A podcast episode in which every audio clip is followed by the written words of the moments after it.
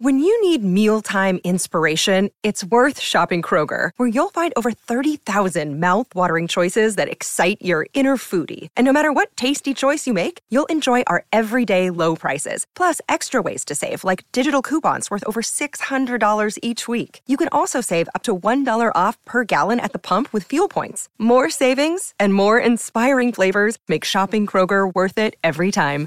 Kroger, fresh for everyone. Fuel restrictions apply. Hi, I'm Frank Lavallo, host of Novel Conversations. Before we start the show, we'd like to thank Visible Voice Books for sponsoring the Novel Conversations giveaway, which gives listeners a chance to win all eight classic novels featured in our fifth season. You can enter through our Novel Conversations Facebook page or tweet us at novel underscript converse, that's C O N V E R S, or head to our website blog, thefrontporchpeople.com backslash blog. Visible Voice Books is our local go to for delving into our favorite books in a relaxed, inviting environment. And if you're not here in Cleveland, Ohio, you can always support Visible Voice Books by shopping online at visiblevoicebooks.com. Visible Voice Books. Without literature, life is hell. All right, up next, Novel Conversations.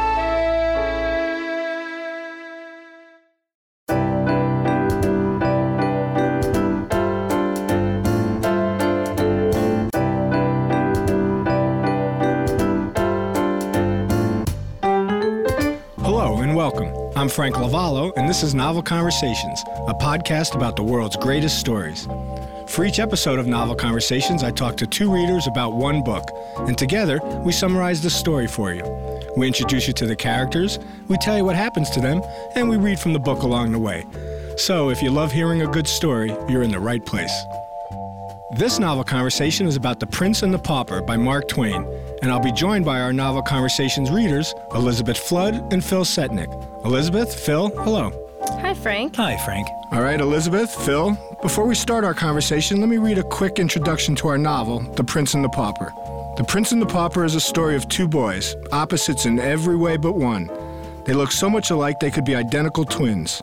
After a misadventure that leads to an exchange of identities, each boy must live as a stranger in a strange land. The story of how each boy survives, matures, and learns from his experiences while working his way back to his rightful place make up our novel, The Prince and the Pauper. So, Phil, let me ask you was this the first time you read The Prince and the Pauper? I believe so. I've either read it before or I've seen about 16 TV versions. That's right. Everyone seems to have a film memory or a TV memory of this novel. Probably a Disney one at that. So do I. It seems so familiar, but I don't remember reading it. But really, isn't the only part of the story that's familiar to us is the uh, exchange of identities? What happens to each boy hasn't really been played out in film or TV. yeah, the details of the story are certainly unique, but the premise is well trod upon. in fact, it's been well trod upon by Mark Twain himself. I think he has an exchange of identities in his well known short story, Pudd'nhead Wilson. Well, I'm not familiar with that one, but I am familiar with the Connecticut Yankee in King Arthur's court, and there's a similar exchange with the king and a pauper persona in that story. Uh, that's right. Hank Morgan travels the English countryside with a knight who's in disguise as a beggar. That's right. And he also learned uh, some very important lessons in his disguise. He did. Right. And the Tom Canty character in The Prince and the Pauper certainly reminds us of Tom Sawyer quite a bit. And at a certain point, Tom and Huck in the Adventures of Huckleberry Finn exchange identities also. That's right. So Mark Twain has this literary device of exchanging identities several times in his works. All right, Elizabeth, tell me, how do we meet the prince and the pauper? Well, we meet them the day they're born. One is born to much pomp and circumstance in London, England. He has been anticipated and greatly celebrated. And the pauper is born to a family who receives his birth as trouble.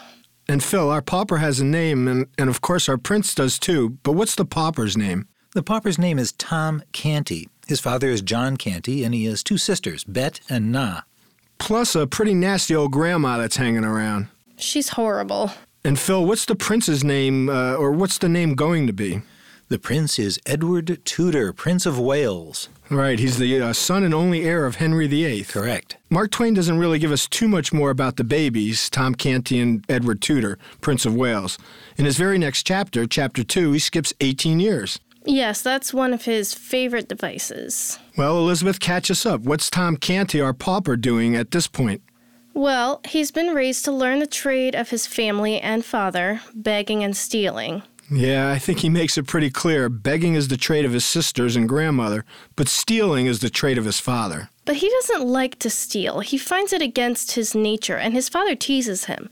If he could only be begging. He he's like the girls, he's weak. In fact, though, he's willing to take a beating instead of steal. His father beats him every time he doesn't come home with a penny. Which is just about every day. And his grandmother joins. Oh, sure, if the father's got a reason to beat Tom Canty, then Grandma's going to join right in.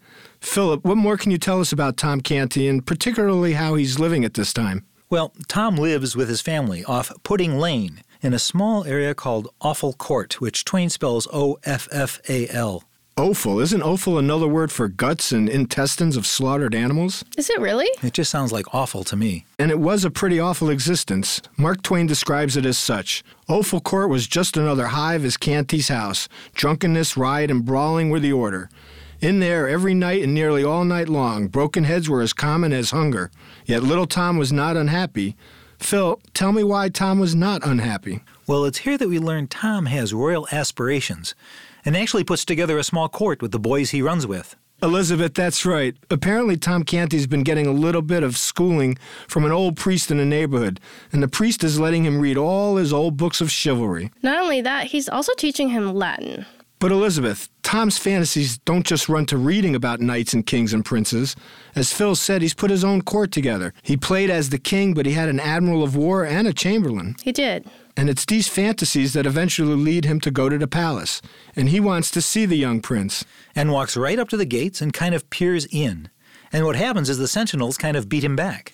And it's during this beating that we finally do meet the prince of our story. Right. This commotion draws the attention of the prince, and the prince comes over and sees the sentinels beating this little beggar boy back and invites him in through the gates. Young Edward Tudor says, You look hungry and tired. Come with me.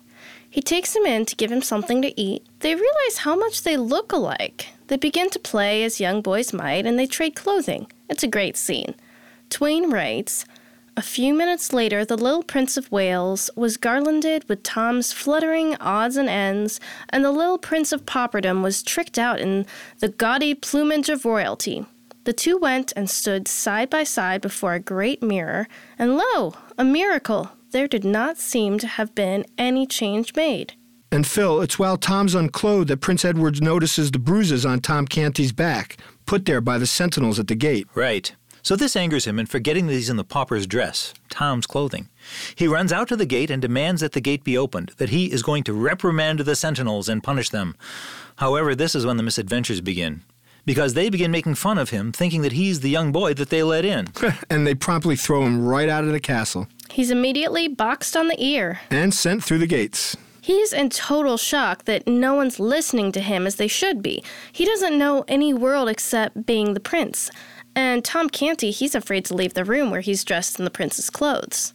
Right, and for the next few chapters, what Mark Twain does is go back and forth between the two boys' stories. We'll get a chapter of the prince's adventures, and then we get a chapter of Tom Canty's adventures at the palace.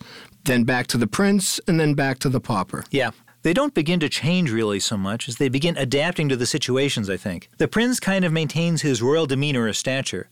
Tom still kind of retains his lower class sensibility. Right, but this adaptation doesn't really take place right away. For the first few hours, the first couple days, the prince expects to be rescued or recognized immediately. And of course, Tom Canty is hiding out in the prince's chambers, hoping that the prince is going to come back soon. He's just afraid to be in trouble. He's afraid actually that he'll be punished. He'll be hanged or something like that when the prince comes back. But actually, it's the prince who gets found out first. The prince remembers the name of Offal Court, so he wanders until he finds it looking for this family, thinking, they will know I'm not their son and these good people will help me. But that's not how it works out. No, sir. Nope. And meanwhile, back at the palace, Tom begins to experience the trappings of being the prince with the royal handlers and the hereditary diaperer. That's right. He's going to have to learn how to deal with a lot of hereditary attendants. But first, he has to be introduced to the prince's sister, Lady Elizabeth, and his cousin, Lady Jane Grey. And then, of course, he's going to have to have an audience with the king. Here's where the royal family begins to notice something's wrong. He doesn't recognize Lady Elizabeth and Lady Jane Grey. He doesn't respond to their questions in different languages. they start to quiz him in Latin, Greek, even French, but he can't respond to any of these, except for a little bit of his Latin that he learned from that old priest. Which is enough to make them think, this is our prince, but he's just mad. That's right, something's wrong with this boy. And isn't that what leads him to be summoned by the king, King Henry VIII? Correct. And this is where we really see Tom still as a pauper. When he comes into the presence of the king, he goes down on his knees, which is very odd. Right, he acts as a commoner would in front of a king, not as a prince would. Right. He says, You are my king, which the king says, Yes, of course I am. Do you not recognize me as your father? He just continues to say, You are my king. It's confusing, it's kind of funny, and you can see how everybody's just very puzzled. And finally, the king does come to the conclusion that yes, my son just might be mad. He doesn't recognize us at all. He seems to have forgotten some of his languages, but we're not going to mention this. We're all going to pretend everything's fine. I can't have a mad son as heir to the throne. He declares him temporarily mad, providing an out for the child later. In fact, here's what the king says about who he thinks is his son List ye, this my son is mad, but it is not permanent. Overstudy hath done this, and somewhat too much of confinement. Away with his books and teachers, pleasure him with sports, beguile him in wholesome ways so that his health come again. The king raised himself higher still and went on with energy. He is mad, but he is my son and England's heir, and matter saying still shall he reign. And hear ye further and proclaim it whosoever speaks of this has distemper, working against the peace and order of these realms, and shall be gallowed. We never heard Henry VIII was such a good father. We've actually heard the opposite. So, after the declaration by the king, the royal court actually begins to indulge Tom's insanity, or in his case, ignorance. And that brings us to Tom's first royal dinner, where the comedy of errors really continues. Elizabeth, tell me a little bit about that first dinner. Before the actual meal, we meet the entire team of people that are there to help him. Right. There's a hereditary diaperer who fastens the napkin around Tom's neck. And this guy has been in a long line of hereditary diaperers. Well, Elizabeth, there are a lot of servants in that room with a lot of very specific and very hereditary tasks. There is the first groom of the chamber, Lord Chief Butler, the Lord Head Cook, Lord Great Steward. You can just picture the room full of people. And we learn he has a cupbearer and a taster, which Tom actually thinks is quite ridiculous. He actually remarks that they should have a dog or a plumber do the job.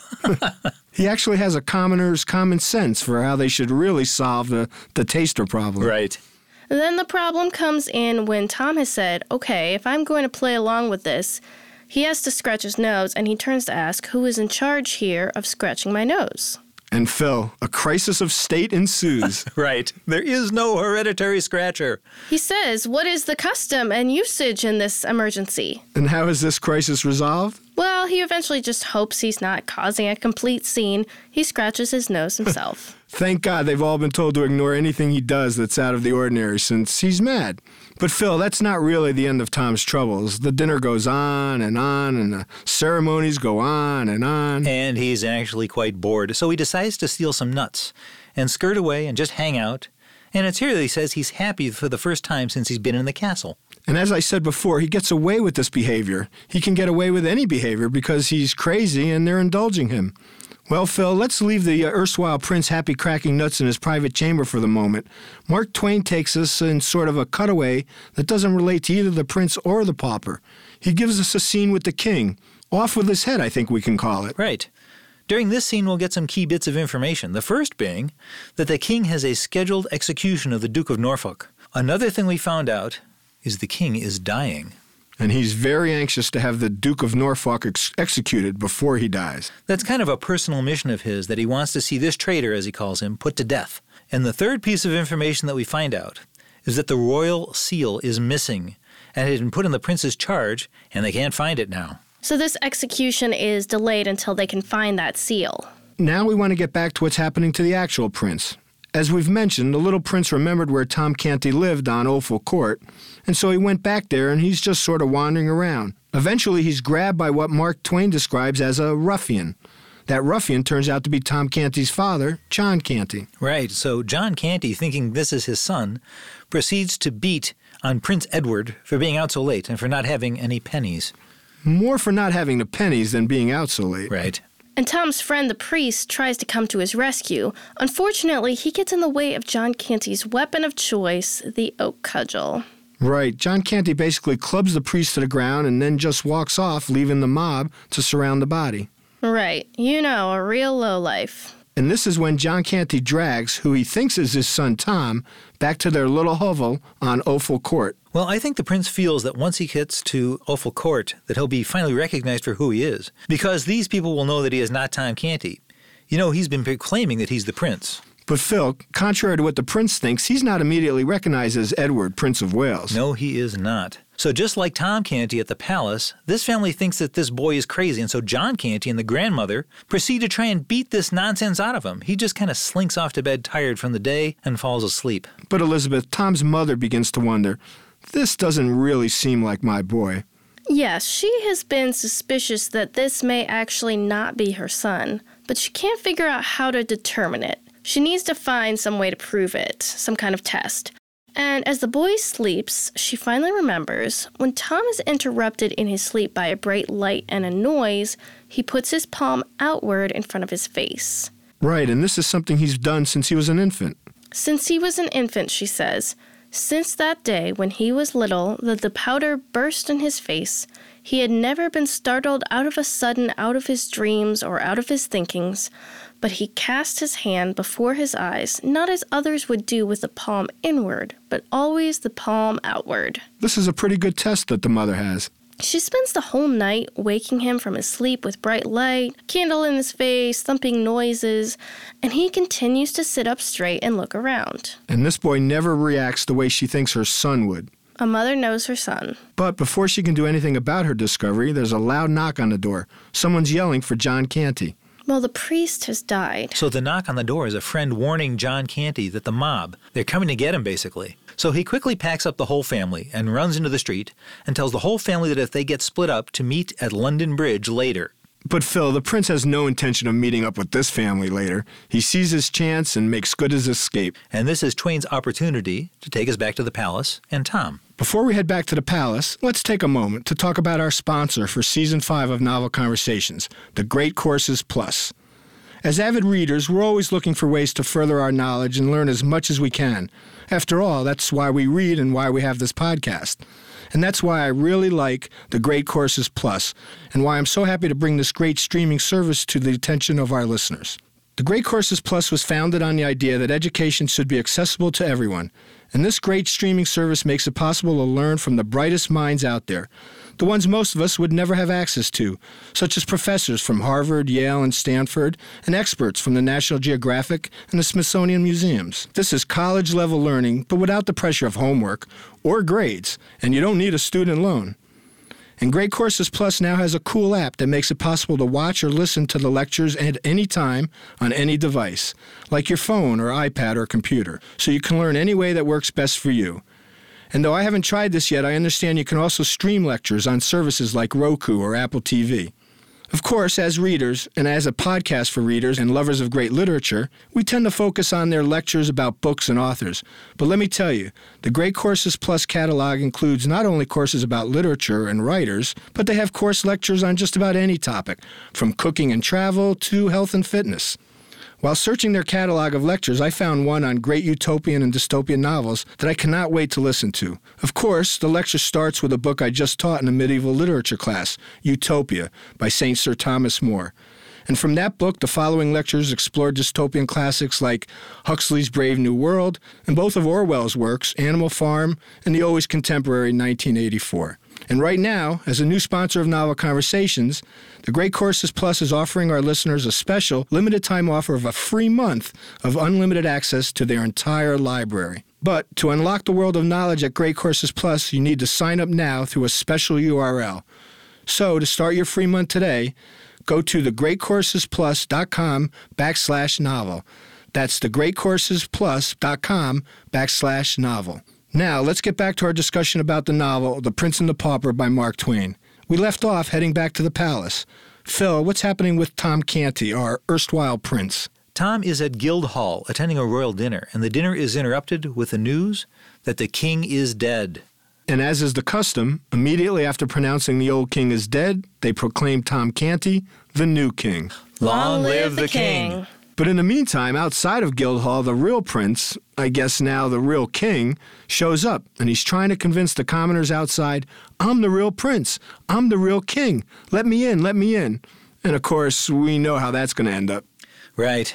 It's gone from being a fun amusement, but the commoners are now mad, angry with him, and the mob kind of closes in around him. And this is where we meet Miles Hendon. Elizabeth, who is and what do we know about Miles Hendon? At this point, we just get a vague reference to him. The bold stranger caught up the prince in his arms and was soon far away from danger and the multitude. Miles takes him back to his room at the inn. He sees a little beggar child in rags. He assumes that he must be tired and hungry, and of course, Prince Edward is tired and hungry. He spent the night with the Canty family. So Miles is kind to him, gives him a place to sleep and something to eat. But this gets to be funny because Miles indulges what he believes to be a little bit of madness or fine imagination of the prince. That's right. Essentially, Miles Hendon is going to do what the boy's attendants are doing at the palace. He's going to humor this little boy and say, Okay, fine, you're the prince. But then the prince wants more than just humoring, he wants serving and attending.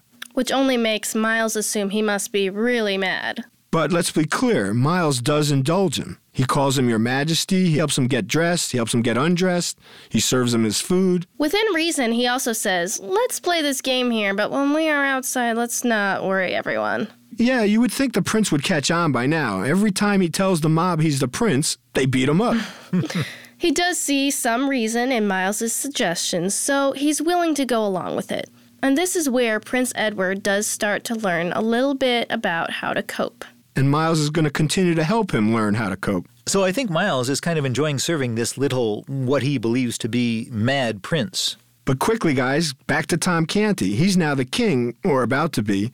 So, Phil, while this is happening to the real Prince Edward, what's Tom Canty doing now that he's considered King Edward? Tom is the acting king. He decides to make his first proclamation, which is to pardon the Duke of Norfolk, who was scheduled to die. It really upset Tom. Right. Tom doesn't understand all the political implications of what the Duke of Norfolk may or may not have done. He just knows he doesn't really want anyone to be killed while he's the king, let's say. Right. And so what this does is change the public perception of the king. He's now seen as merciful, and people on the court begin proclaiming that the reign of blood has ended. Long live Edward, King of England. And it's at this time that Tom Canty, in the palace, sort of finds a companion of his own, just as the real prince has with Miles Hendon. This is where Tom meets his whipping boy, Humphrey Marlowe. His whipping boy? That's right. Just like there's an assignment for every function in the court, there's also someone to take Edward's beatings for him. So let me get this straight. They don't have someone to scratch the prince's nose, but they have someone to take his punishments, literally? That's right. Wow. Well, it's sort of a funny scene because he says, I know you're not studying right now because you're not well, but if you don't study and make mistakes at your academics, then I have no job. And I need to be whipped because I need the money and I need to keep the job. So, could you please do something to get me in trouble? That's right. Apparently, the whipping boy got a coin every time he was whipped, and this is how he's earning a living for himself and his family. Yes, he probably comes from a long line of hereditary whipping people. In fact, I believe he says he does. But Elizabeth, Tom doesn't need Humphrey Marlowe to take a whipping for him. He has other uses for him right now. Humphrey Marlowe becomes his confidant, his source of information, his tutor, if you will. Even a spy. And a great spy. And also a friend. And he really teaches Tom in the ways of the royals. And Tom really begins to embrace his role as king now, as he learns how to do that through Humphrey. Hey nerds, I'm Sarah, the paper nerd, and if you've ever wondered what goes into that greeting card you just sent or received, well, quite a lot.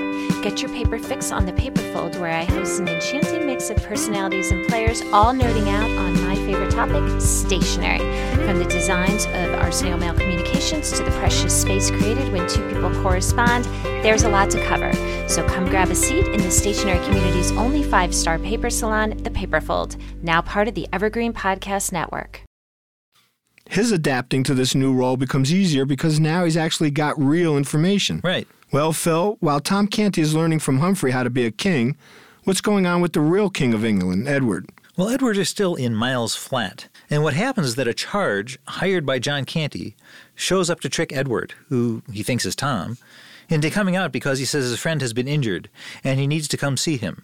So the prince thinks that Miles has been hurt and goes off with this person, who we come to know as Hugo. But he's not leading the prince to Miles Hendon, is he? No, he's leading the prince back to John Canty, who has now changed his name to Hobbs. Right. After all, he's still on the run from killing the priest. And now Edward has been tricked right into John's gang of ruffians and thieves. Well, Phil, tell me a little bit about Prince Edward's time amongst this gang of ruffians. Well, this is where Prince Edward really meets the underbelly of his society.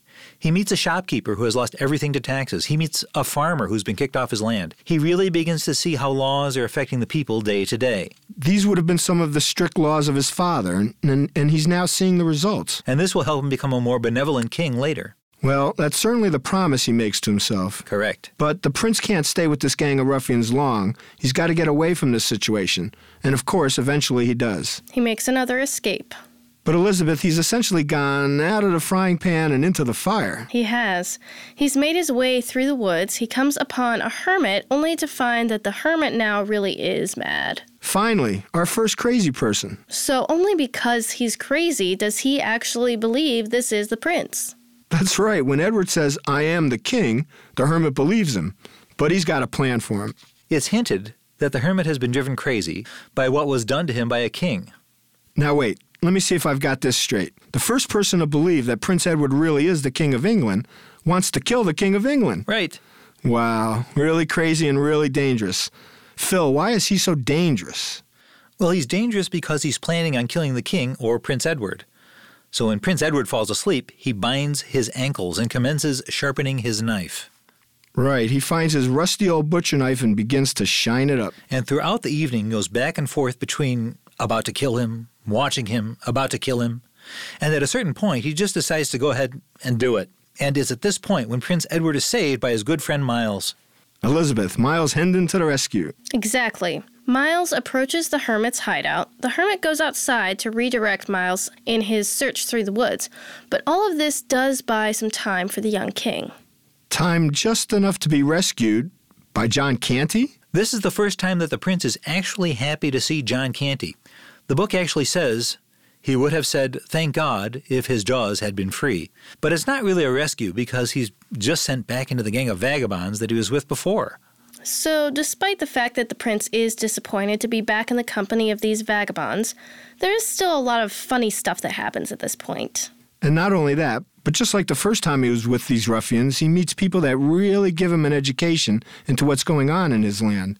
That's right, there's some tough lessons to learn, but they certainly are entertaining. And it's during one of these moments that the prince hooks back up with Miles Hendon. And finally, we get a chance to learn Miles Hendon's story. Turns out he's minor royalty himself. He's actually a knight. And he's got all the problems that go with having that royalty in his family. Well, Phil, what are those problems? Claiming his family's land, Being disowned by the younger brother who denies him. And Elizabeth, he goes on to tell us the rest of his story. Essentially, he was the middle son. He was sent away to have his experiences as a knight, become a man. He expects to return home to find his older brother married to the woman who Miles had actually always held a torch for. In fact, that's why the father sent him away. He was in love with the woman betrothed to his older brother. His father had to get him out of the way. Right, so he's returning home seven years later. And what does he find when he finally gets back to Hendon Hall? everything has changed.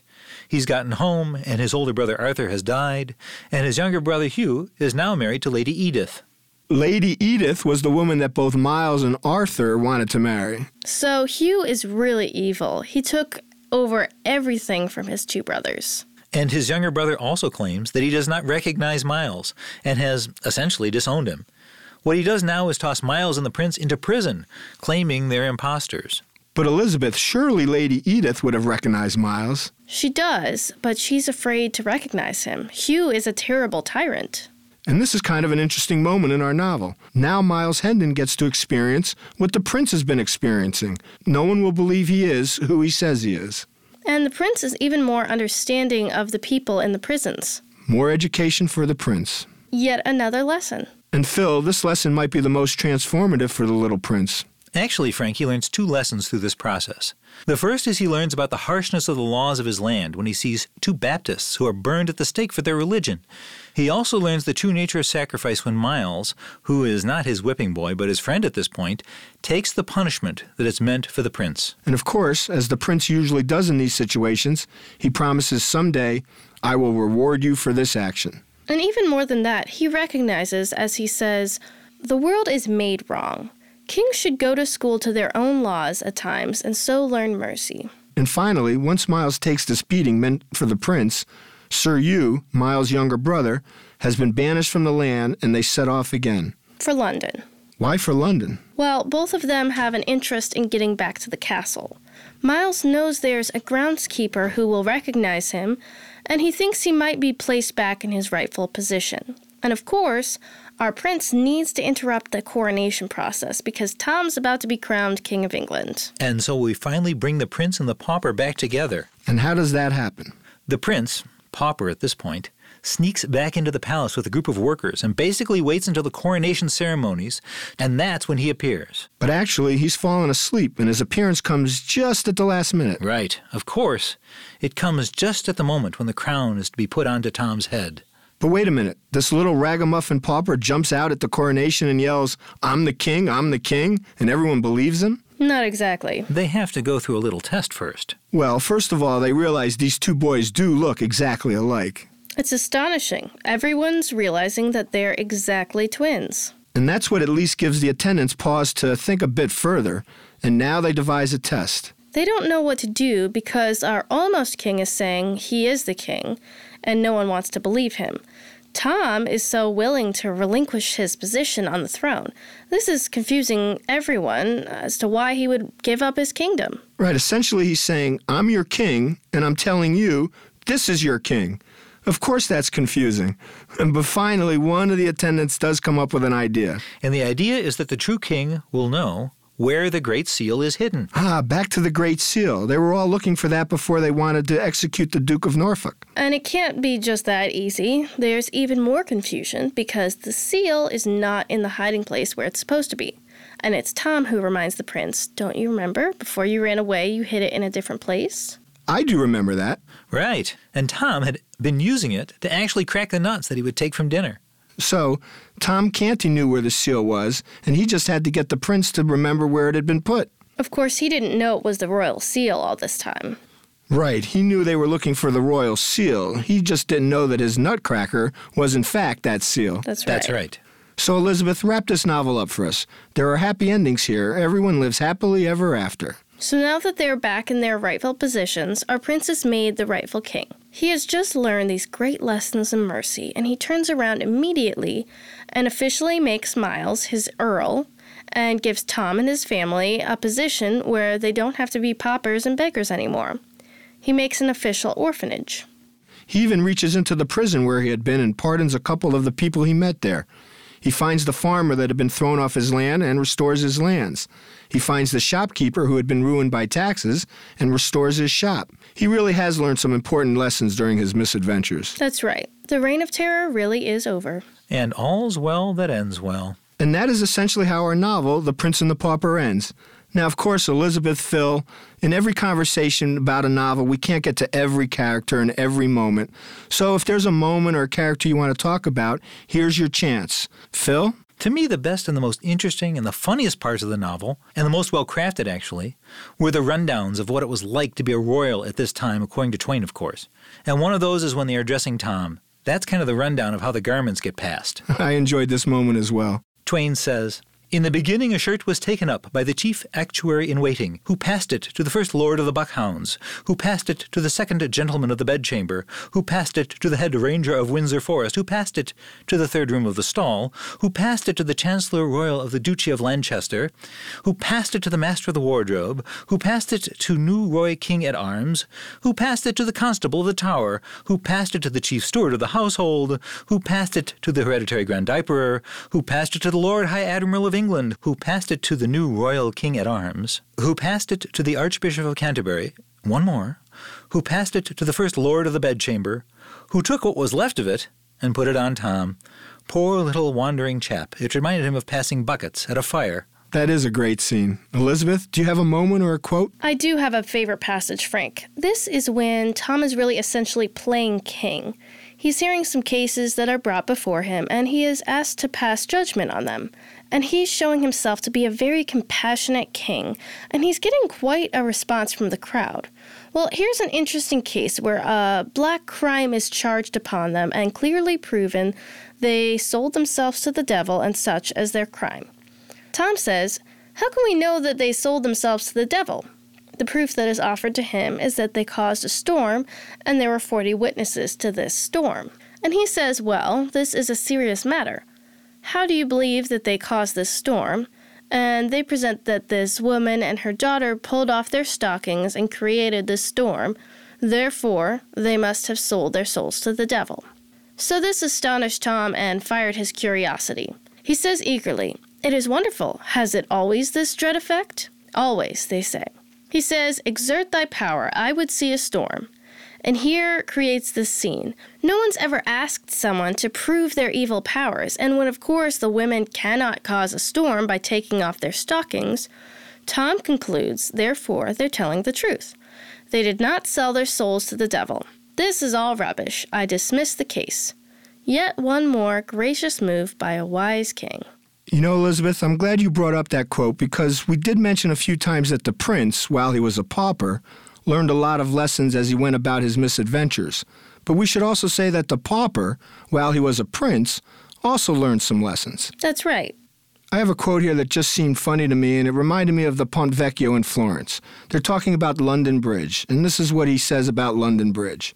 The bridge was sort of a town to itself. It had its inn, the beer houses, its bakeries, the haberdashery, its food markets. It was a closed corporation, so to speak. It was a narrow town of a single street a fifth of a mile long. Its population was but a village population, and everyone in it knew all their fellow townsmen. It had its own aristocracy, of course, its fine old families of butchers and bakers and whatnot who had occupied the same old premises for five or six hundred years and knew the great history of the bridge from beginning to end and all its strange legends, and who always talked bridgery talk and thought bridgery thoughts and lied in a long, level, direct, substantial bridgery way. Children were born on a bridge, they were reared there, grew to old age there, and finally died without ever having set foot on any part of the world but London Bridge. That is great. Reminds me of people from New England. and I think it's with that thought that we'll end our conversation today about the novel The Prince and the Pauper by Mark Twain. I want to thank you both for coming in and having this conversation with me. It was great. Thank you, Frank. Thanks, Frank. Once again, I want to thank my readers, Elizabeth Flood and Phil Setnick. You've been listening to Novel Conversations. Novel Conversations is a production of the Front Porch People. For more information about upcoming novel conversations, you can subscribe to the podcast on iTunes, Stitcher, or your favorite podcast app.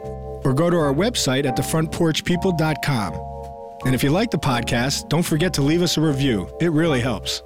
A special thanks to producer Julie Fink, audio engineers Sean Ruhlhoffman, Eric Koltnow, and Dave Douglas, and executive producer Joan Andrews. We'd also like to thank our researchers Kate O'Neill and Kevin Kerwin. And I'm your host, Frank Lavallo. Until next time, I hope you find yourself in a novel conversation. Hello, everyone. My name is Tom Kearns, and I host the Anglo Saxon England podcast, where I cover the history and culture of England from the departure of the Romans in the 5th century to the Norman conquest in 1066. So far, we've surveyed the collapse of Roman rule in Britain, the migration of the Anglo Saxons, and the history of Northumbria from its beginnings in the mists of legend to its destruction at the hands of Viking raiders in the 9th century. I hope you'll come and give it a go. This podcast was produced with the support of the Ohio Motion Picture Tax Credit and in partnership with the Ohio Development Services Agency.